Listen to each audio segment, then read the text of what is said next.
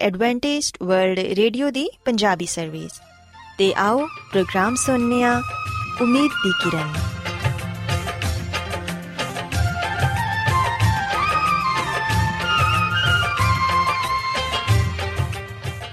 ਸਾਥਿਓ, ਮੈਂ ਤੁਹਾਡੀ ਮੇਜ਼ਬਾਨ ਫਰਾਸਲੀਮ ਪ੍ਰੋਗਰਾਮ ਉਮੀਦ ਦੀ ਕਿਰਨ ਦੇ ਨਾਲ ਤੁਹਾਡੀ ਖidmat 'ਚ ਹਾਜ਼ਰ ਹਾਂ। ਸਾਡੀ ਪੂਰੀ ਟੀਮ ਵੱਲੋਂ ਪ੍ਰੋਗਰਾਮ ਸੁਣਨ ਵਾਲੇ ਸਾਰੇ ਸਾਥੀਆਂ ਨੂੰ ਸਾਡਾ ਪਿਆਰ ਭਰਾ ਸਲਾਮ। ਕਬੂਲ ਹੋਏ। ਸਾਥਿਓ, ਉਮੀਦ ਕਰਨੇ ਆ ਕਿ ਤੁਸੀਂ ਸਾਰੇ ਖੁਦਾ ਤਾਲਾ ਦੇ ਫਜ਼ਲੋ ਕਰਮ ਨਾਲ ਖੈਰੀਅਤ ਨਾਲ ਹੋ। ਤੇ ਸਾਡੀ ਇਹ ਦੁਆ ਹੈ ਕਿ ਤੁਸੀਂ ਜਿੱਥੇ ਕਿਤੇ ਵੀ ਰਹੋ, ਖੁਦਾਵੰਦ ਖੁਦਾ ਤੁਹਾਡੇ ਨਾਲ ਹੋਣ ਤੇ ਤੁਹਾਡੀ ਹਿਫਾਜ਼ਤ ਤੇ ਰਹਿਨਮਾਈ ਕਰਨ। ਸਾਥਿਓ, ਇਸ ਤੋਂ ਪਹਿਲਾਂ ਕਿ ਅੱਜ ਦੇ ਪ੍ਰੋਗਰਾਮ ਨੂੰ ਸ਼ੁਰੂ ਕੀਤਾ ਜਾਏ, ਆਓ ਪਹਿਲਾਂ ਪ੍ਰੋਗਰਾਮ ਦੀ ਤਫਸੀਲ ਸੁਣ ਲਵੋ।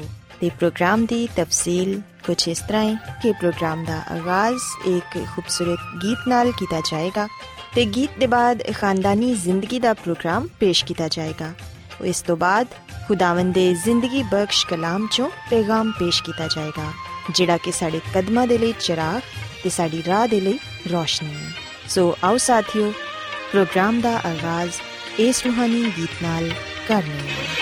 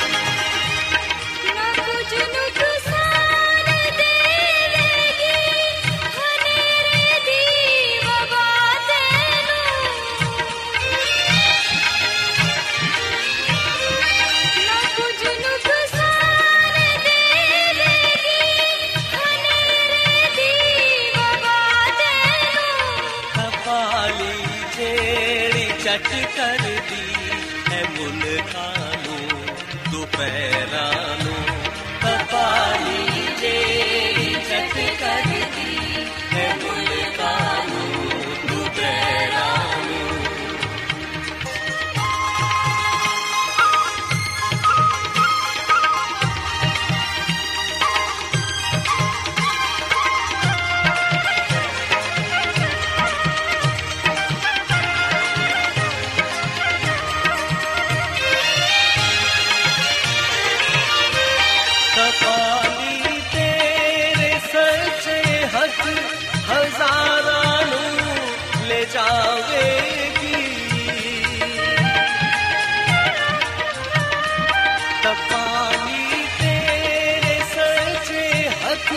हजार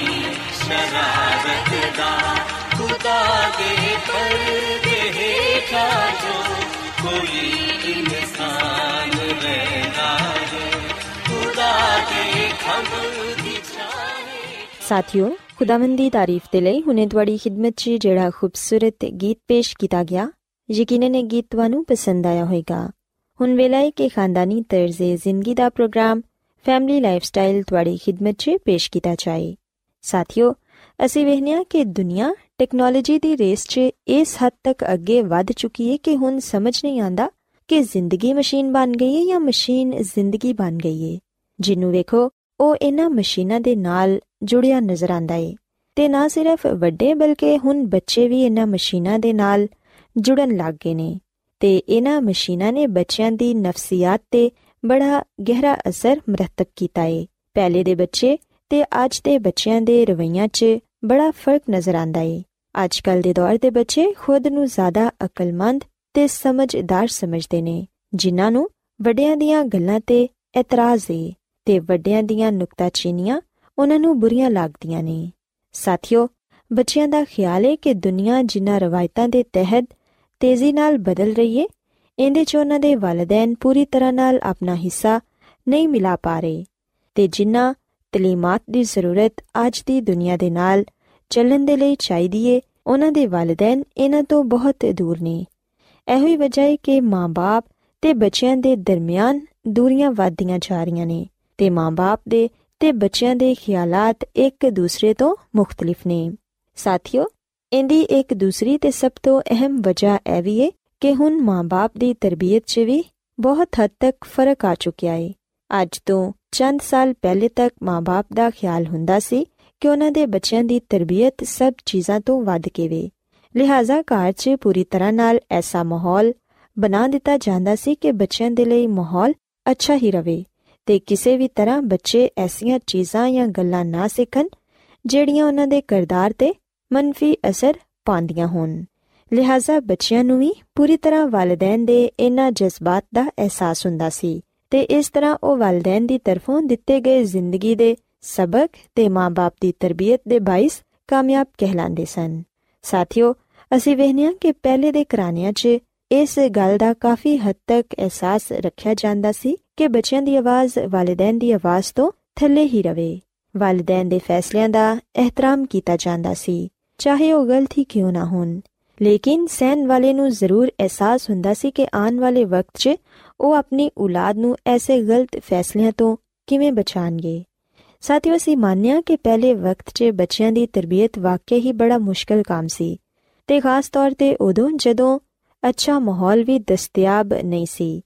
ਜੁਆਇੰਟ ਫੈਮਿਲੀ ਸਿਸਟਮ ਆਮ ਹੋਏ ਤੇ ਇੱਕ ਹੀ ਘਰ 'ਚ ਰਹਿੰਦੇ ਹੋਏ ਇੱਕ ਦੂਸਰੇ ਦੇ ਨਾਲ ਬਾਹਮੀ ਮੁਹੱਬਤ ਭਰਾ ਮਾਹੌਲ ਵੀ ਬਣਾ ਕੇ ਰੱਖਣਾ ਹੋਏ ਤੇ ਇਹਦੇ ਨਾਲ-ਨਾਲ ਬੱਚਿਆਂ ਦੀ ਤਰਬੀਅਤ ਵੀ ਇਹਨਾਂ ਅਸੂਲਾਂ ਤੇ ਹੀ ਕਰਨੀ ਹੋਏ। ਲੇਕਿਨ ਸਾਥੀਓ, ਸੱਚ ਤੇ ਹੈ ਵੀ ਕਿ ਅੱਜਕੱਲ ਦਾ ਦੌਰ ਪਹਿਲੇ ਦੇ ਦੌਰ ਦੇ ਮੁਕਾਬਲੇ ਤੋਂ ਹੋਰ ਵੀ ਜ਼ਿਆਦਾ ਸਖਤ ਤੇ ਮੁਸ਼ਕਲ ਹੈ ਜਦੋਂ ਮਾਂ-ਬਾਪ ਤੋਂ ਜ਼ਿਆਦਾ ਬੱਚੇ ਜਾਣਦੇ ਨੇ ਤੇ ਬੱਚਿਆਂ ਦੇ ਗੱਲਬਾਤ ਕਰਨ ਦੇ ਜ਼ਰਾਏ ਵੀ ਬਹੁਤ ਵਸੀ ਹੋ ਚੁੱਕੇ ਨੇ।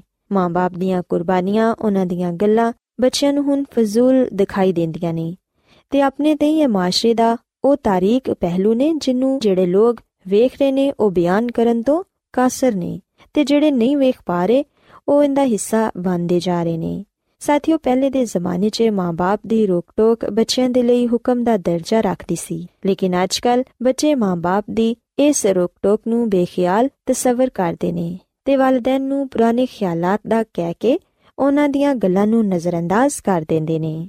ਸਾਥੀਓ, ਅਗਰ ਅਸੀਂ ਇਹਨਾਂ ਸਾਰੀਆਂ ਗੱਲਾਂ ਨੂੰ ਜਦੀਦ ਦੁਨੀਆ ਦੀ ਨਜ਼ਰ ਨਾਲ ਵੇਖੀਏ, ਤੇ ਸੱਚ ਇਹ ਵੇ ਕਿ ਬੱਚਿਆਂ ਦੇ ਰਵੱਈਏ 'ਚ ਮਾਹੌਲ ਤੇ ਵਕਤ ਦਾ ਬੜਾ ਹੀ ਅਹਿਮ ਕਿਰਦਾਰ ਹੈ ਜਿਵੇਂ ਜਿਵੇਂ ਮਾਹੌਲ ਤੇ ਵਕਤ ਬਦਲਦਾ ਏ, ਉਸ ਤਰ੍ਹਾਂ ਹੀ ਜਦੀਦ ਮਾਹੌਲ ਦੇ ਤਕਾਜ਼ਿਆਂ ਦੇ ਨਾਲ-ਨਾਲ ਮਾਂ-ਬਾਪ ਨੇ ਵੀ ਆਪਣੀ ਤਰਬੀਅਤ ਨੂੰ ਕਾਫੀ ਹੱਦ ਤੱਕ ਬਦਲ ਦਿੱਤਾ ਏ।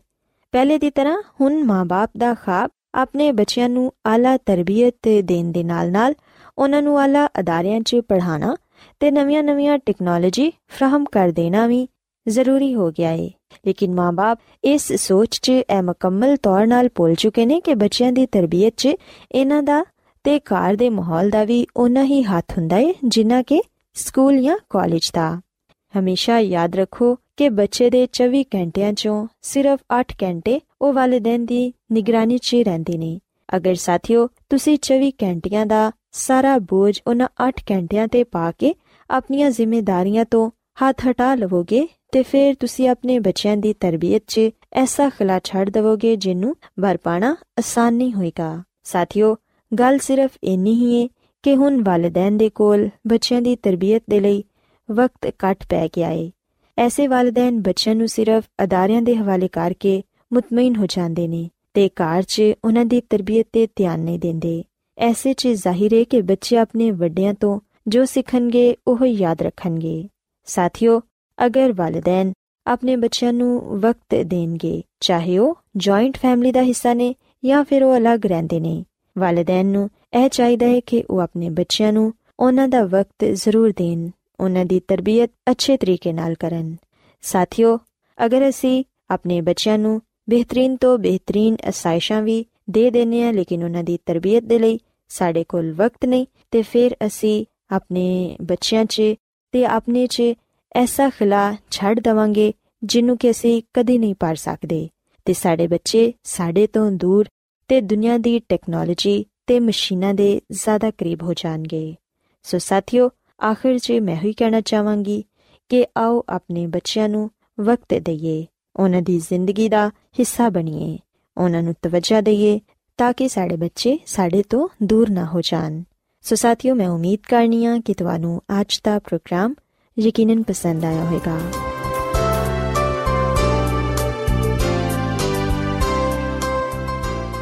ਰੋਜ਼ਾਨਾ ਐਡਵੈਂਟਿਸਟ ਵਰਲਡ ਰੇਡੀਓ 24 ਘੰਟੇ ਦਾ ਪ੍ਰੋਗਰਾਮ ਜਨੂਬੀ ਏਸ਼ੀਆ ਦੇ ਲਈ ਪੰਜਾਬੀ ਉਰਦੂ ਅੰਗਰੇਜ਼ੀ ਸਿੰਧੀ ਤੇ ਦੂਜੀਆਂ ਬਹੁਤ ਸਾਰੀਆਂ ਜ਼ੁਬਾਨਾਂ ਵਿੱਚ ਨਸ਼ਰ ਕਰਦਾ ਹੈ ਸਿਹਤ ਮਤਵਾਜ਼ਨ ਖੁਰਾਕ تعلیم ਖਾਨਦਾਨੀ ਜ਼ਿੰਦਗੀ ਤੇ ਬਾਈਬਲ ਮੁਕੱਦਸ ਨੂੰ ਸਮਝਣ ਦੇ ਲਈ ਐਡਵੈਂਟਿਸਟ ਵਰਲਡ ਰੇਡੀਓ ਜ਼ਰੂਰ ਸੁਨੋ ਸਾਡੀ ਪੰਜਾਬੀ ਸਰਵਿਸ ਦਾ ਪਤਾ ਲਿਖ ਲਵੋ ਇੰਚਾਰਜ ਪ੍ਰੋਗਰਾਮ ਉਮੀਦ ਦੀ ਕਿਰਨ post box number 32 Lahore Pakistan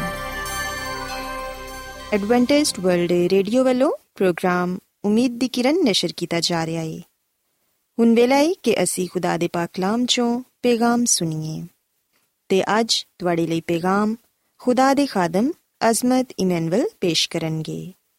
ਤੇ ਆਓ ਆਪਣੇ ਦਿਲਾਂ ਨੂੰ ਤਿਆਰ ਕਰੀਏ ਤੇ ਖੁਦਾ ਦੇ ਕਲਾਮ ਨੂੰ ਸੁਣੀਏ। ਯਿਸੂ ਮਸੀਹ ਦੇ ਬਬਰਕਤ ਨਾਮ ਵਿੱਚ ਸਾਰੇ ਸਾਥੀਆਂ ਨੂੰ ਸਲਾਮ।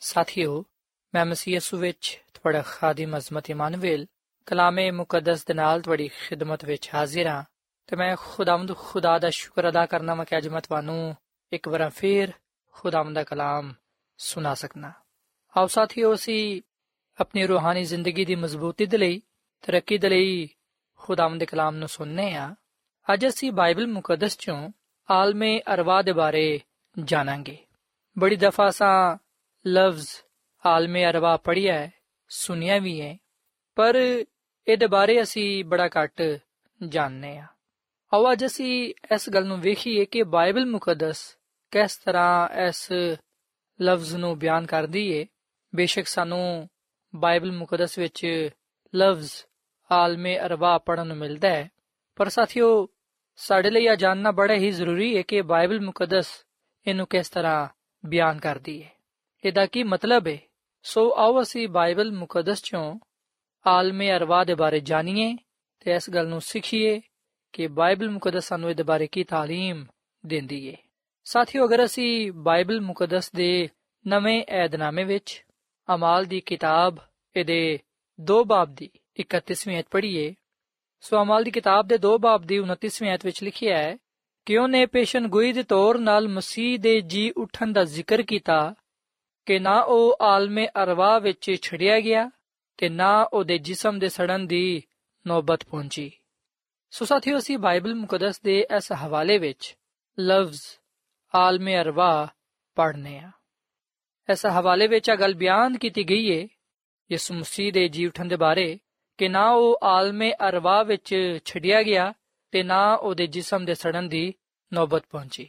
ਸੋ ਆਓ ਸਾਥੀਓ, ਅਸੀਂ ਸਭ ਤੋਂ ਪਹਿਲਾਂ ਇਸ ਗੱਲ ਨੂੰ ਜਾਣੀਏ ਤੇ ਇਸ ਗੱਲ ਨੂੰ ਸਿੱਖੀਏ ਕਿ ਲਫ਼ਜ਼ ਆਲਮੇ ਅਰਵਾ ਦਾ ਮਤਲਬ ਕੀ ਹੈ ਸਾਥੀਓ, ਅਗਰ ਅਸੀਂ ਲਫ਼ਜ਼ ਬਾ ਲਫ਼ਜ਼ ਇਹਦੇ ਮਾਇਨੇ ਵੇਖੀਏ, ਆਲਮੇ ਅਰਵਾ ਦੇ, ਤੇ ਇਹਦਾ ਮਤਲਬ ਬਣੇਗਾ ਆਲਮ ਯਾਨੀ ਕਿ ਜਹਾਨ, ਦੁਨੀਆ ਤੇ ਅਰਵਾ ਜਿਹੜਾ ਕਿ ਰੂਹ ਦੀ ਜਮਾ ਹੈ। ਸੋ ਆਲਮੇ ਅਰਵਾ ਦਾ ਮਤਲਬ ਬਣਿਆ ਰੂਹਾਂ ਦਾ ਜਹਾਨ ਜਾਂ ਮੁਰਦਾ ਲੋਕਾਂ ਦੀ ਜਗ੍ਹਾ। ਸਾਥੀਓ ਗੱਲ ਯਾਦ ਰੱਖੋ ਕਿ ਬਾਈਬਲ ਮੁਕੱਦਸ ਤੇ ਪੁਰਾਣੇ ਅਹਿਦਨਾਮੇ ਵਿੱਚ ਲਫ਼ਜ਼ ਆਲਮੇ ਅਰਵਾ ਇੱਕ ਦਫਾ ਵੀ ਇਸਤੇਮਾਲ ਨਹੀਂ ਹੋਇਆ। ਬਾਈਬਲ ਮੁਕੱਦਸ ਦਾ ਪਹਿਲਾ ਹਿੱਸਾ ਜਿਹੜਾ ਕਿ ਪੁਰਾਣਾ ਅਹਿਦਨਾਮਾ ਹੈ ਇਹਦੇ ਵਿੱਚ ਅਸੀਂ ਕਿਧਰੇ ਵੀ ਲਫ਼ਜ਼ ਆਲਮੇ ਅਰਵਾ ਨਹੀਂ ਪੜ੍ਹਦੇ। ਜਦਕਿ ਬਾਈਬਲ ਮੁਕੱਦਸ ਦੇ ਨਵੇਂ ਅਹਿਦਨਾਮੇ ਵਿੱਚ ਲਫ਼ਜ਼ ਆਲਮੇ ਅਰਵਾ ਤਕਰੀਬਨ 10 ਵਾਰਾਂ ਇਸਤੇਮਾਲ ਹੋਇਆ ਹੈ। ਮੱਤੀ ਦੀ ਅੰਜੀਲ ਦੇ 11ਵੇਂ ਬਾਬ ਦੀ 23 ਐਤ ਔਰ ਫਿਰ ਇਹਦੇ 16ਵੇਂ ਬਾਬ ਦੇ 18ਵੀਂ ਐਤ, ਲੂਕਾ ਦੀ ਅੰਜੀਲ ਦੇ 10 ਬਾਬ ਦੀ 15ਵੀਂ ਐਤ ਔਰ ਫਿਰ ਇਹਦੇ 16ਵੇਂ ਬਾਬ ਦੀ 23 ਐਤ ਅਮਾਲ ਦੀ ਕਿਤਾਬ ਦੇ 2 ਬਾਬ ਦੀ 27ਵੀਂ ਐਤ, ਫਿਰ 31ਵੀਂ ਐਤ ਤੇ ਮੁਕਾਸ਼ਵਾ ਦੀ ਕਿਤਾਬ ਦੇ ਪਹਿਲੇ ਬਾਬ ਦੇ 18ਵੀਂ ਐਤ ਇਹਦੇ 6 ਬਾਬ ਦੀ 8ਵੀਂ ਐਤ 20 ਬਾਬ ਦੀ 13ਵੀਂ ਤੇ 14ਵੀਂ ਐਤ ਸੋ ਬਾਈਬਲ ਮੁਕੱਦਸ ਦੇ ਨਵੇਂ ਏਧਨਾਮੇ ਵਿੱਚ, ਇਹਨਾਂ ਹਵਾਲਿਆਂ ਵਿੱਚ ਅਸੀਂ ਲਫ਼ਜ਼ ਆਲਮੇ ਅਰਵਾ ਪੜ੍ਹਨੇ ਆ। ਸੋ ਸਾਥੀਓ ਗੱਲ ਯਾਦ ਰੱਖੋ ਕਿ ਲਫ਼ਜ਼ ਆਲਮੇ ਅਰਵਾ ਸਿਰਫ ਬਾਈਬਲ ਮੁਕੱਦਸ ਦੇ ਨਵੇਂ ਏਧਨਾਮੇ ਵਿੱਚ ਹੀ ਇਸਤੇਮਾਲ ਹੋਇਆ ਹੈ, ਜਦਕਿ ਲਫ਼ਜ਼ ਆਲਮੇ ਅਰਵਾ ਬਾਈਬਲ ਮੁਕੱਦਸ ਦੇ ਪੁਰਾਣੇ ਏਧਨਾਮੇ ਵਿੱਚ ਇਸਤੇਮਾਲ ਨਹੀਂ ਹੋਇਆ। ਤੇ ਸਾਥੀਓ ਤੇ ਮੈਂ ਤੁਹਾਨੂੰ ਆ ਵੀ ਗੱਲ ਦੱਸਣਾ ਚਾਹਾਂਗਾ ਕਿ ਆਲਮੇ ਅਰਵਾ ਜਿਹੜੇ ਅਬਰਾਨੀ ਲਫ਼ਜ਼ ਤੋਂ ਤਰਜਮਾ ਕੀਤਾ ਗਿਆ ਹੈ, ਉਹ ਹੈ ਸ਼ਿਓਲ ਤੇ ਯੂਨਾਨੀ ਵਿੱਚ ਇਹਨੂੰ ਹੇਡੀਜ਼ ਕਿਹਾ ਜਾਂਦਾ ਹੈ।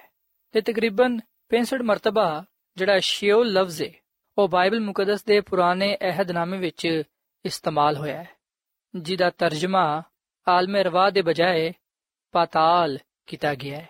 ਜਦਕਿ ਬਾਈਬਲ ਮੁਕੱਦਸ ਦੇ ਨਵੇਂ ਅਹਿਦਨਾਮੇ ਵਿੱਚ ਇਹਦਾ ਤਰਜਮਾ ਆਲਮੇ ਅਰਵਾ ਕੀਤਾ ਗਿਆ ਹੈ। ਸੋ ਇਹਦਾ ਮਤਲਬ ਹੈ ਕਿ ਅਬਰਾਨੀ ਤੇ ਯੂਨਾਨੀ ਜ਼ੁਬਾਨ ਤੋਂ ਜਿਹੜਾ ਤਰਜਮਾ ਉਰਦੂ ਵਿੱਚ ਕੀਤਾ ਗਿਆ ਹੈ, ਉਹ ਪਾਤਾਲ ਤੇ ਆਲਮੇ ਅਰਵਾ ਹੈ। ਪਾਤਾਲ ਲਫ਼ਜ਼ ਬਾਈਬਲ ਮੁਕੱਦਸ ਦੇ ਪੁਰਾਣੇ ਅਹਿਦਨਾਮੇ ਵਿੱਚ ਇਸਤੇਮਾਲ ਹੋਇਆ ਹੈ, ਜਦਕਿ ਐਸੇ ਲਫ਼ਜ਼ ਦੀ ਜਗ੍ਹਾ ਬਾਈਬਲ ਮੁਕੱਦਸ ਦੇ ਨਵੇਂ ਅਹਿਦਨਾਮੇ ਵਿੱਚ ਆਲਮੇ ਅਰਵਾ ਲਫ਼ਜ਼ ਇਸਤੇਮਾਲ ਕੀਤਾ ਗਿਆ ਹੈ। ਸੋ ਅਸੀਂ ਇਸ ਨਤੀਜੇ ਤੇ ਪਹੁੰਚਨੇ ਆ ਕਿ ਆਲਮੇ ਅਰਵਾ ਜਾਂ ਪਤਾਲ ਇਹਨਾਂ ਦੋਵਾਂ ਦਾ ਇੱਕ ਹੀ ਮਤਲਬ ਹੈ ਤੇ ਸਾਥੀਓ ਆ ਗੱਲ ਯਾਦ ਰੱਖੋ ਕਿ ਜਦੋਂ ਅਸੀਂ ਅਬਰਾਨੀ ਤੇ ਯੂਨਾਨੀ ਜ਼ੁਬਾਨ ਦਾ ਮਤਾਲਾ ਕਰਨੇ ਆ, ਜਿੱਥੋਂ ਇਸ ਲਫ਼ਜ਼ ਦਾ ਤਰਜਮਾ ਕੀਤਾ ਗਿਆ ਹੈ, ਇਹਦਾ ਹਕੀਕਤ ਵਿੱਚ ਜਿਹੜਾ ਮਤਲਬ ਨਿਕਲਦਾ ਹੈ, ਉਹ ਹੈ ਕਬਰ।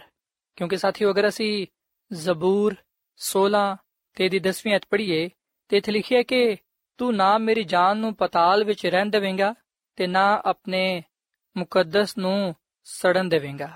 ਸੋ ਜ਼ਬੂਰ 16 ਤੇ ਦੀ 10ਵੀਂ ਆਇਤ ਦਾ ਹਵਾਲਾ ਸੀ ਬਾਈਬਲ ਮੁਕੱਦਸ ਦੇ ਨਵੇਂ ਏਧਨਾਮੇ ਵਿੱਚ ਪੜ੍ਹਨੇ ਆ, ਜਿਵੇਂ ਕਿ ਮੈਂ ਸ਼ੁਰੂ ਵਿੱਚ ਪੜ੍ਹਿਆ ਹੈ, ਅਮਾਲ ਦੀ ਕਿਤਾਬ ਦੇ 2 ਬਾਬ ਦੀ 31ਵੀਂ ਆਇਤ। ਕਿ ਨਾ ਉਹ ਆਲਮੇ ਅਰਵਾ ਵਿੱਚ ਛੱਡਿਆ ਗਿਆ, ਨਾ ਉਹਦੇ ਜਿਸਮ ਦੇ ਸੜਨ ਦੀ ਨੌਬਤ ਪਹੁੰਚੀ।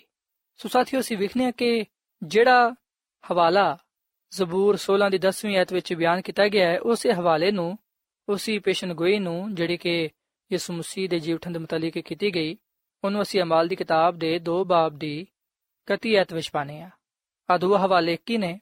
ਜ਼ਬੂਰ 16 ਦੀ 10 ਆਇਤ ਵਿੱਚ ਲਫ਼ਜ਼ ਪਤਾਲ ਇਸਤੇਮਾਲ ਕੀਤਾ ਗਿਆ, ਜਦਕਿ ਅਮਾਲ 2 ਬਾਬ ਦੀ 31 ਆਇਤ ਵਿੱਚ ਲਫ਼ਜ਼ ਆਲਮੇ ਅਰਵਾ ਇਸਤੇਮਾਲ ਕੀਤਾ ਗਿਆ ਹੈ। ਸੋ ਇਹਦਾ ਮਤਲਬ ਹੈ ਕਿ ਦੋਵਾਂ ਦੇ ਮਾਇਨੇ ਇੱਕ ਹੀ ਨੇ। ਤੇ ਸਾਥੀਓ, ਜਿਵੇਂ ਕਿ ਮੈਂ ਤੁਹਾਨੂੰ ਦੱਸਿਆ ਹੈ ਕਿ ਪਤਾਲ ਜਾਂ ਆਲਮੇ ਅਰਵਾ ਦਾ ਜਿਹੜਾ ਮਤਲਬ ਹੈ ਉਹ ਹੈ ਕਬਰ ਤੇ ਇਸ ਗੱਲ ਦੀ ਹੀ تعلیم ਸਾਨੂੰ ਬਾਈਬਲ ਮੁਕੱਦਸ ਚੋਂ ਪੜਨ ਨੂੰ ਮਿਲਦੀ ਹੈ ਜਦਕਿ ਸਾਥੀਓ ਅਸੀਂ ਵੇਖਨੇ ਕਿ ਇਸ ਦੁਨੀਆ ਵਿੱਚ ਬਹੁਤ ਸਾਰੇ ਐਸੇ ਲੋਕ ਨੇ ਜਿਹੜੇ ਕਿ ਇਸ ਗੱਲ ਤੇ ਯਕੀਨ ਰੱਖਦੇ ਨੇ ਕਿ ਰੂਹਾਂ ਦੀ ਇੱਕ ਜਗ੍ਹਾ ਪਾਈ ਜਾਂਦੀ ਏ ਜਿਹਨੂੰ ਆਲਮੇ ਅਰਵਾ ਕਿਹਾ ਜਾਂਦਾ ਹੈ ਬਹੁਤ ਸਾਰੇ ਲੋਕਾਂ ਦੇ ਨਜ਼ਦੀਕ ਇਸ ਗੱਲ ਨੂੰ ਇਸ ਤਰ੍ਹਾਂ ਲਿਆ ਜਾਂਦਾ ਹੈ ਕਿ ਜਦੋਂ ਇਨਸਾਨ ਮਰ ਜਾਂਦਾ ਹੈ ਉਸ ਵੇਲੇ ਉਹਦੀ ਰੂਹ ਆਲਮੇ ਅਰਵਾ ਵਿੱਚ ਚਲੀ ਜਾਂਦੀ ਹੈ ਜਦਕਿ ਸਾਥੀਓ ਆ ਸੋਚ ਆ ਖਿਆਲ ਆ ਨਜ਼ਰੀਆ ਬੁੱਤ ਪ੍ਰਸਤਾਂ ਦਾ ਹੈ ਇਹਦਾ ਤਾਲੁਕ ਬੁੱਤ ਪ੍ਰਸਤੀ ਨਾਲ ਹੈ ਖੁਦਾ ਦੇ ਲੋਕ ਇਸ ਤਰ੍ਹਾਂ ਦੀ ਝੂਠੀ ਤਾਲੀਮ ਨੂੰ, ਝੂਠੇ ਖਿਆਲ ਨੂੰ, ਨਜ਼ਰੀਏ ਨੂੰ ਰੱਦ ਕਰਦੇ ਨੇ, ਤਰਕ ਕਰਦੇ ਨੇ। ਬਾਈਬਲ ਮੁਕੱਦਸ ਕਿਧਰੇ ਵੀ ਇਹ ਗੱਲ ਬਿਆਨ ਨਹੀਂ ਕਰਦੀ ਕਿ ਰੂਹਾਂ ਦੀ ਕੋਈ ਜਗ੍ਹਾ ਪਾਈ ਜਾਂਦੀ ਏ। ਰੂਹਾਂ ਦਾ ਕੋਈ ਜਹਾਨ ਹੈ ਇਸ ਤਰ੍ਹਾਂ ਦੀ ਤਾਲੀਮ ਸਾਨੂੰ ਬਾਈਬਲ ਮੁਕੱਦਸ ਵਿੱਚ ਪੜਨ ਨੂੰ ਨਹੀਂ ਮਿਲਦੀ। ਸਾਥੀਓ, ਬੇਸ਼ੱਕ ਬਾਈਬਲ ਮੁਕੱਦਸ ਦੇ ਨਵੇਂ ਯਾਦਨਾਮੇ ਵਿੱਚ ਲਫ਼ਜ਼ ਆਲਮੇ ਅਰਵਾ ਇਸਤੇਮਾਲ ਹੋਇਆ ਹੈ। ਪਰ ਸਾਥੀਓ, ਤੁਸੀਂ ਖੁਦ ਇਸ ਗੱਲ ਨੂੰ ਵੇਖ ਸਕਦੇ ਹੋ। ਜਦੋਂ ਤੁਸੀਂ ਬਾਈਬਲ ਮੁਕੱਦਸ ਦਾ ਮਤਾਲਾ ਕਰੋਗੇ, ਤਾਂ ਤੁਹਾਨੂੰ ਪਤਾ ਚੱਲੇਗਾ ਕਿ ਬਾਈਬਲ ਮੁਕੱਦਸ ਦੇ ਪੁਰਾਣੇ ਯਾਦਨਾਮੇ ਵਿੱਚ ਲਫ਼ਜ਼ ਆਲਮੇ ਅਰਵਾ ਇਸਤੇਮਾਲ ਹੀ ਨਹੀਂ ਹੋਇਆ, ਬਲਕਿ ਇਸ ਲਫ਼ਜ਼ ਦੀ ਜਗ੍ਹਾ ਪਾਤਾਲ ਇਸਤੇਮਾਲ ਹੋਇਆ ਹੈ। ਸੋ ਜਦੋਂ ਅਸੀਂ ਅਸਲ ਜ਼ੁਬਾਨ ਦਾ ਮਤਾਲਾ ਕਰਨੇ ਆ, ਜਿੱਥੋਂ ਆ ਲਫ਼ਜ਼ ਨਿਕਲੇ ਨੇ, ਤੇ ਸਾਨੂੰ ਪਤਾ ਚੱਲਦਾ ਹੈ ਕਿ ਬਾਈਬਲ ਮੁਕੱਦਸ ਦੇ ਨਜ਼ਦੀਕ ਪਾਤਾਲ ਜਾਂ ਆਲਮ ਅਰਵਾ ਇਹਦਾ ਜਿਹੜਾ ਮਤਲਬ ਹੈ ਇਹਦਾ ਜਿਹੜਾ ਬੈਕਗ੍ਰਾਉਂਡ ਹੈ ਉਹ ਹੈ ਕਬਰ, ਜਿੱਥੇ ਮੁਰਦਿਆਂ ਨੂੰ ਦਫਨਾਇਆ ਜਾਂਦਾ ਹੈ। ਤੇ ਸਾਥੀਓ, ਜਿਵੇਂ ਕਿ ਅਸੀਂ ਮੁਕਾਸ਼ਵਾ ਦੀ ਕਿਤਾਬ ਦੇ 20ਵੇਂ ਬਾਬ ਦੀ 13ਵੀਂ ਅਧ ਵਿੱਚ ਇਹ ਗੱਲ ਪੜ੍ਹਨੇ ਆ ਕਿ ਸਮੁੰਦਰ ਨੇ ਆਪਣੇ ਅੰਦਰ ਦੇ ਮੁਰਦਿਆਂ ਨੂੰ ਦੇ ਦਿੱਤਾ ਤੇ ਮੌਤ ਤੇ ਆਲਮੇ ਅਰਵਾ ਨੇ ਆਪਣੇ ਅੰਦਰ ਦੇ ਮੁਰਦਿਆਂ ਨੂੰ ਦੇ ਦਿੱਤਾ ਤੇ ਉਹਨਾਂ ਦੇ ਲਈ ਹਰ ਇੱਕ ਦੇ ਅਮਾਲ ਦੇ ਮੁਆਫਿਕ ਉਹਨਾਂ ਦਾ ਇਨਸਾਫ ਕੀਤਾ ਗਿਆ। ਸੋ ਇੱਥੇ ਅਸੀਂ ਬੜੇ ਆਸਾਨ ਤੇ ਸਾਦਾ ਲਫ਼ਜ਼ਾਂ ਵਿੱਚ ਇਸ ਗੱਲ ਨੂੰ ਸਿੱਖ ਸਕਨੇ ਆ ਇਸ ਗੱਲ ਨੂੰ ਜਾਣ ਸਕਨੇ ਆ ਖੁਦਾਵੰਦ ਦਾ ਕਲਾਮ ਅਗਲ ਬਿਆਨ ਕਰਦਾ ਹੈ, ਬਾਈਬਲ ਮੁਕੱਦਸ ਅਗਲ ਬਿਆਨ ਕਰਦੀ ਹੈ ਕਿ ਆਲਮੇ ਅਰਵਾ ਨੇ ਆਪਣੇ ਅੰਦਰ ਦੇ ਮੁਰਦਿਆਂ ਨੂੰ ਦੇ ਦਿੱਤਾ। ਸੋ ਇੱਥੇ ਇਹ ਲਫ਼ਜ਼ ਨਹੀਂ ਲਿਖਿਆ ਗਿਆ ਕਿ ਆਲਮੇ ਅਰਵਾ ਨੇ ਆਪਣੇ ਅੰਦਰ ਦੀਆਂ ਰੂਹਾਂ ਨੂੰ ਦੇ ਦਿੱਤਾ। ਸਾਥੀਓ, ਇੱਥੇ ਤੁਸੀਂ ਬੜੀ ਤਵੱਜਾ ਦੇ ਨਾਲ ਪੜੋ ਇਸ ਗੱਲ ਤੇ ਗੌਰ ਕਰੋ ਕਿ ਇੱਥੇ ਇਹ ਗੱਲ ਬਿਆਨ ਕੀਤੀ ਗਈ ਹੈ ਕਿ ਆਲਮੇ ਅਰਵਾਹ ਨੇ ਆਪਣੇ ਅੰਦਰ ਦੇ ਮੁਰਦਿਆਂ ਨੂੰ ਦੇ ਦਿੱਤਾ। ਸੋ ਇਹਦਾ ਮਤਲਬ ਹੈ ਕਿ ਕਬਰ ਨੇ ਆਪਣੇ ਅੰਦਰ ਦੇ ਮੁਰਦੇ ਦੇ ਦਿੱਤੇ। ਸੋ ਸਾਥੀਓ, ਆਲਮੇ ਅਰਵਾਹ ਦਾ ਜਿਹੜਾ ਮਤਲਬ ਹੈ ਜਿਹਨੂੰ ਬਾਈਬਲ ਮੁਕੱਦਸ ਪੇਸ਼ ਕਰਦੀ ਏ, ਉਹ ਏ ਕਬਰ। ਔਰ ਫਿਰ ਅਸੀਂ ਇਹਦੀ 14ਵੀਂ ਅਧ ਵਿੱਚ ਗੱਲ ਪੜ੍ਹਨੇ ਆ ਕਿ ਫਿਰ ਮੌਤ ਤੇ ਆਲਮੇ ਅਰਵਾਹ ਅੱਗ ਦੀ ਜੀਲ ਵਿੱਚ ਸੁੱਟੇਗੇ।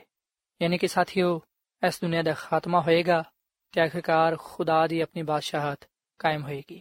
ਔਰ ਫਿਰ ਸਾਥੀਓ, ਅਸੀਂ ਮਤੀ ਦੇ ਅੰਜੀਲ ਦੇ 16ਵੇਂ ਬਾਬ ਦੀ 18ਵੀਂ ਆਇਤ ਵਿੱਚ ਇਸ ਗੱਲ ਨੂੰ ਪੜ੍ਹਨੇ ਆ ਕਿ ਯਿਸੂ ਮਸੀਹ ਨੇ ਪਤਰਸ ਰਸੂਲ ਨੂੰ ਆਖਿਆ ਕਿ ਮੈਂ ਤੈਨੂੰ ਕਹਿਣਾ ਵਾਂ ਕਿ ਤੂੰ ਪਤਰਸ ਹੈ, ਮੈਂ ਇਸ ਪੱਥਰ ਤੇ ਆਪਣੀ ਕਲੀਸਿਆ ਬਣਾਵਾਂਗਾ ਤੇ ਆਲਮੇ ਅਰਵਾ ਦੇ ਦਰਵਾਜ਼ੇ ਉਹਦੇ ਤੇ ਗਾਲਿਬ ਨਾ ਆਣਗੇ ਸੋ ਇਥੇ ਜਿਹੜੀ ਗੱਲ ਯਿਸੂ ਮਸੀਹ ਨੇ ਪਤਰਸ ਰਸੂਲ ਨੂੰ ਕਹੀ, ਅੱਜ ਉਹੀ ਗੱਲ ਖੁਦਾਮ ਦੀ ਯਿਸੂ ਮਸੀਹ ਹਰ ਇੱਕ ਇਮਾਨਦਾਰ ਸ਼ਖਸ ਨੂੰ ਵੀ ਕਹਿੰਦੀ ਹੈ। ਕਿ ਆਲਮੇ ਅਰਵਾ ਦੇ ਦਰਵਾਜ਼ੇ, ਉਸ ਤੇ ਗਾਲਿਬ ਨਾ ਆਣਗੇ। ਯਾਨੀ ਕਿ ਜਿਹੜੀ ਅਬਦੀ ਮੌਤ ਹੈ ਜਿਹੜੀ ਕਿ ਬਦਕਾਰਾਂ ਦੇ ਲਈ ਏ, ਸ਼ਰੀਰਾਂ ਦੇ ਲਈ ਏ, ਉਹ ਰਾਸਤਬਾਜ਼ ਲੋਕਾਂ ਤੇ ਨਹੀਂ ਆਏਗੀ। ਦੂਸਰੀ ਮੌਤ ਦਾ ਅਸਰ ਉਹਨਾਂ ਤੇ ਨਾ ਹੋਏਗਾ, ਬਲਕਿ ਖੁਦਾ ਦੇ ਲੋਕ ਦੂਜੀ ਮੌਤ ਤੋਂ, ਸਜ਼ਾ ਤੋਂ ਮਹਿਫੂਜ਼ ਰਹਿਣਗੇ। ਸੋ ਸਾਥੀਓ, ਬਾਈਬਲ ਮੁਕੱਦਸ ਦੇ ਨਵੇਂ ਏਧਨਾਮੇ ਵਿੱਚ, ਜਿੱਥੇ ਵੀ ਲਫ਼ਜ਼ ਆਲਮੇ ਅਰਵਾ ਇਸਤੇਮਾਲ ਹੋਇਆ ਹੈ। ਉਹਦਾ ਮਤਲਬ ਹੈ ਕਬਰ, ਉਹ ਜਗ੍ਹਾ ਜਿੱਥੇ ਮੁਰਦੇ ਦਫਨਾਏ ਜਾਂਦੇ ਨੇ। ਮੁਰਦਾ ਲੋਕਾਂ ਦੀ ਜਗ੍ਹਾ। ਸੋ ਸਾਥੀਓ, ਅਸੀਂ ਵਿਖਨੇ ਕਿ ਬਾਈਬਲ ਮੁਕੱਦਸ ਵਿੱਚ ਜਿਹੜੀ ਵੀ ਗੱਲ ਨੂੰ ਬਿਆਨ ਕੀਤਾ ਗਿਆ ਹੈ, ਪੇਸ਼ ਕੀਤਾ ਗਿਆ ਹੈ, ਉਹਦਾ ਕੋਈ ਨਾ ਕੋਈ ਮਤਲਬ ਹੈ। ਜਦੋਂ ਅਸੀਂ ਉਹਨੂੰ ਸਮਝਣ ਦੀ ਤੇ ਜਾਣਨ ਦੀ ਕੋਸ਼ਿਸ਼ ਕਰਨੇ ਆ ਖੁਦਾ ਕੋਲੋਂ ਰਹਿਨਮਾਈ ਹਾਸਲ ਕਰਨੇ ਆ ਉਸ ਵੇਲੇ ਯਕੀਨਨ ਅਸੀਂ ਸਚਾਈ ਤੋਂ ਵਾਕਿਫ ਹੋਨੇ ਆ ਸੋ ਮੈਨੂੰ ਉਮੀਦ ਹੈ ਕਿ ਅੱਜ ਤੁਸੀਂ ਇਸ ਗੱਲ ਨੂੰ ਸਿੱਖਿਆ ਹੋਵੇਗਾ, ਇਸ ਗੱਲ ਨੂੰ ਜਾਣਿਆ ਹੋਵੇਗਾ ਕਿ ਆਲਮੇ ਅਰਵਾ ਯੂਨਾਨੀ ਲਫ਼ਜ਼ ਹੇਡੀਸ ਤੋਂ ਲਿਆ ਗਿਆ ਹੈ, ਜਿਹਨੂੰ ਅਬਰਾਨੀ ਵਿੱਚ ਸ਼ਿਓਲ ਵੀ ਕਿਹਾ ਜਾਂਦਾ ਹੈ ਤੇ ਦਾ ਮਤਲਬ ਹੈ ਪਾਤਾਲ, ਯਾਨੀ ਕਿ ਕਬਰ। ਬਾਈਬਲ ਮੁਕੱਦਸ ਦੇ ਪੁਰਾਣੇ ਏਧਨਾਮੇ ਵਿੱਚ ਕਿਧਰੇ ਵੀ ਲਫ਼ਜ਼ ਆਲਮੇ ਅਰਵਾ ਇਸਤੇਮਾਲ ਨਹੀਂ ਹੋਇਆ, ਬਲਕਿ ਦੀ ਜਗ੍ਹਾ ਪਾਤਾਲ ਇਸਤੇਮਾਲ ਹੋਇਆ ਹੈ, ਜਦਕਿ ਬਾਈਬਲ ਮੁਕੱਦਸ ਦੇ ਨਵੇਂ ਏਧਨਾਮੇ ਵਿੱਚ ਲਫ਼ਜ਼ ਆਲਮੇ ਅਰਵਾ ਤਕਰੀਬਨ 10 ਮਰਤਬਾ ਇਸਤੇਮਾਲ ਹੋਇਆ ਹੈ। ਤੇ ਜਿੱਥੇ ਵੀ ਇਸ ਲਫ਼ਜ਼ ਦਾ ਜ਼ਿਕਰ ਕੀਤਾ ਗਿਆ ਹੈ ਉਸ ਤੋਂ ਮੁਰਾਦ ਹੈ ਕਬਰ ਸੋ ਸਾਥੀਓ ਅਗਰ ਕੋਈ ਸ਼ਖਸ ਇਸ ਗੱਲ ਤੋਂ ਹਟ ਕੇ ਸਾਨੂੰ ਕੋਈ ਦੂਜੀ تعلیم ਦਿੰਦਾ ਹੈ ਅਸੀਂ ਉਹਦੇ ਤੋਂ ਕਿਨਾਰਾ ਕਰੀਏ ਕਿਉਂਕਿ ਯਿਸੂ ਮਸੀਹ ਨੇ ਫਰਮਾਇਆ ਕਿ ਆਖਰੀ ਜ਼ਮਾਨੇ ਵਿੱਚ ਝੂਠੇ ਲੋਕ ਝੂਠੇ ਨਬੀ ਉੱਠ ਖੜੇ ਹੋਣਗੇ ਜਿਹੜੇ ਕਿ ਰਾਸਤਬਾਜ਼ ਲੋਕਾਂ ਨੂੰ ਗੁੰਮਰਾਹ ਕਰਨ ਦੀ ਕੋਸ਼ਿਸ਼ ਕਰਨਗੇ ਸੋ ਅਸਾਂ ਆਪਣੇ ਆਪ ਨੂੰ ਝੂਠੀ تعلیم ਤੋਂ ਦੂਰ ਰੱਖਣਾ ਹੈ ਤਾਂ ਕਿ ਅਸੀਂ ਸੱਚਾਈ ਤੋਂ ਵਾਕਿਫ ਹੁੰਦੇ ਹੋਈਆਂ ਆਪਣੇ ਆਪ ਨੂੰ ਖੁਦਾ ਦੇ ਜਲਾਲ ਦੇ ਲਈ ਇਸਤੇਮਾਲ ਕਰ ਸਕੀਏ ਤੇ ਖੁਦਾਮਦ ਕੋਲੋਂ ਬਹੁਤ ਸਾਰੀਆਂ ਬਰਕਤਾਂ ਨੂੰ ਪਾਣ ਵਾਲੇ ਬਣੀਏ। ਸੋ ਸਾਥੀਓ, ਇਸ ਵੇਲੇ ਮੈਂ ਤੁਹਾਡੇ ਨਾਲ ਮਿਲ ਕੇ ਦੁਆ ਕਰਨਾ ਚਾਹਨਾ ਆਓ ਅਸੀਂ ਖੁਦਾ ਦੇ ਕੋਲੋਂ ਰਹਿਨਮਾਈ ਮੰਗੀਏ, ਉਹਨੂੰ ਕਹੀਏ ਕਿ ਉਹ ਸਾਡੇ ਜ਼ਿਹਨਾਂ ਨੂੰ ਖੋਲੇ ਤਾਂ ਕਿ ਅਸੀਂ ਕਿਤਾਬੇ ਮੁਕੱਦਸ ਦੀਆਂ ਗੱਲਾਂ ਨੂੰ ਪੜ੍ਹਦੇ ਹੋਈਆਂ, ਸਮਝਦੇ ਹੋਈਆਂ ਇਹਨਾਂ ਤੇ ਅਮਲ ਪੈਰਾ ਹੋ ਸਕੀਏ ਤੇ ਦੂਜਿਆਂ ਤੱਕ ਸਚਾਈ ਦੇ ਪੈਗਾਮ ਨੂੰ ਪਹੁੰਚਾਉਣ ਵਾਲੇ ਬਣੀਏ। ਸੋ ਆਓ ਸਾਥੀਓ, ਅਸੀਂ ਦੁਆ ਕਰੀਏ। ਐ ਜ਼ਮੀਨ ਤੇ ਆਸਮਾਨ ਦੇ ਖਾਲਕ ਤੇ ਮਾਲਿਕ ਜ਼ਿੰਦਾ ਖੁਦਾਵੰਦ ਅਸੀਂ ਤੇਰੇ ਹਜ਼ੂਰਾਨੇ ਆ, ਤੇਰੇ ਨਾਮ ਨੂੰ ਇੱਜ਼ਤ ਤੇ ਜਲਾਲ ਦੇਨੇ ਆ, ਕਿਉਂਕਿ ਤੂੰ ਹੀ ਤਾਰੀਫ ਤੇ ਤਮਜੀਦ ਦੇ ਲਾਇਕ ਹੈ ਐ ਖੁਦਾਵੰਦ, ਅਸੀਂ ਤੇਰੇ ਕਲਾਮ ਦੇ ਲਈ ਇਸ ਸਚਾਈ ਦੇ ਲਈ ਤੇਰਾ ਸ਼ੁਕਰ ਅਦਾ ਕਰਨੇ ਆ। ਫਜ਼ਲ ਬਖਸ਼ ਕੇ ਅਸੀਂ ਜੋ ਕੁਝ ਤੇਰੇ ਕਲਾਮ ਚੋਂ ਪੜ੍ਹਨੇ ਆ, ਸੁਣਨੇ ਆ, ਉਹਨੂੰ ਸਮਝਣ ਵਾਲੇ ਬਣੀਏ ਤੇ ਉਹਨੂੰ ਆਪਣੇ ਜ਼ਿਹਨਾਂ ਵਿੱਚ ਰੱਖੀਏ। ਐ ਖੁਦਾਵੰਦ, ਤੂੰ ਸਾਨੂੰ ਸਿਖਾ, ਸਾਨੂੰ ਸਮਝਾ, ਕਿਉਂਕਿ ਤੇਰੀ ਮਦਦ ਬਗੈਰ ਅਸੀਂ ਕੁਝ ਵੀ ਨਹੀਂ ਕਰ ਸਕਦੇ। ਆਪਣੇ ਕਲਾਮ ਦੇ ਵਸਿਲੇ ਨਾਲ ਸਾਨੂੰ ਬੜੀ ਬਰਕਤ ਦੇ। ਤੇ ਸਾਨੂੰ ਤੂੰ ਹਮੇਸ਼ਾ ਆਪਣੇ ਨਾਲ ਵਫਾਦਾਰ ਰਹਿਣ ਦੀ ਤੌਫੀਕ ਤਾ ਫਰਮਾ। ਐ ਖੁਦਾਵੰਦ, ਮੈਂ ਦੁਆ ਕਰਨਾ ਵਾ, ਇਹਨਾਂ ਭਰਾਵਾਂ ਵਾਸਤੇ, ਇਹਨਾਂ ਭੈਣਾਂ ਵਾਸਤੇ, ਇਹਨਾਂ ਬੱਚਿਆਂ ਵਾਸਤੇ, ਇਹਨਾਂ ਨੂੰ ਤੂੰ ਬੜੀ ਬਰਕਤ ਦੇ। ਇਹਨਾਂ ਦੀ ਜ਼ਿੰਦਗੀ ਚੋਂ, ਇਹਨਾਂ ਦੇ ਖਾਨਦਾਨਾਂ ਚੋਂ ਬਿਮਾਰੀਆਂ ਨੂੰ ਦੂਰ ਕਰ ਦੇ। ਇਹਨਾਂ ਦੇ ਰੋਜ਼ਗਾਰ ਵਿੱਚ, ਕਾਰੋਬਾਰ ਵਿੱਚ, ਰੁਪਏ ਪੈਸੇ ਵਿੱਚ, ਪੜ੍ਹਾਈ ਲਿਖਾਈ ਵਿੱਚ ਬਰਕਤ ਪਾ। ਇਹਨਾਂ ਨੂੰ ਤੂੰ ਆਪਣੇ ਜਲਾਲ ਦੇ ਲਈ ਇਸਤੇਮਾਲ ਕਰ। ਐ ਖੁਦਾਵੰਦ, ਤੂੰ ਸਾਡੇ ਨਾਲ ਹੋ ਤੇ ਸਾਡੀ ਹਰ ਤਰ੍ਹਾਂ ਦੇ ਨਾਲ ਰਹਿਨਮਾਈ ਕਰ, ਕਿਉਂਕਿ ਇਹ ਸਭ ਕੁਝ ਮੰਗ ਲੈਨੇ ਆ ਯਿਸੂ ਮਸੀਹ ਦੇ ਕਾਦਰ ਨਾਮ ਵਿੱਚ। ਆਮੀਨ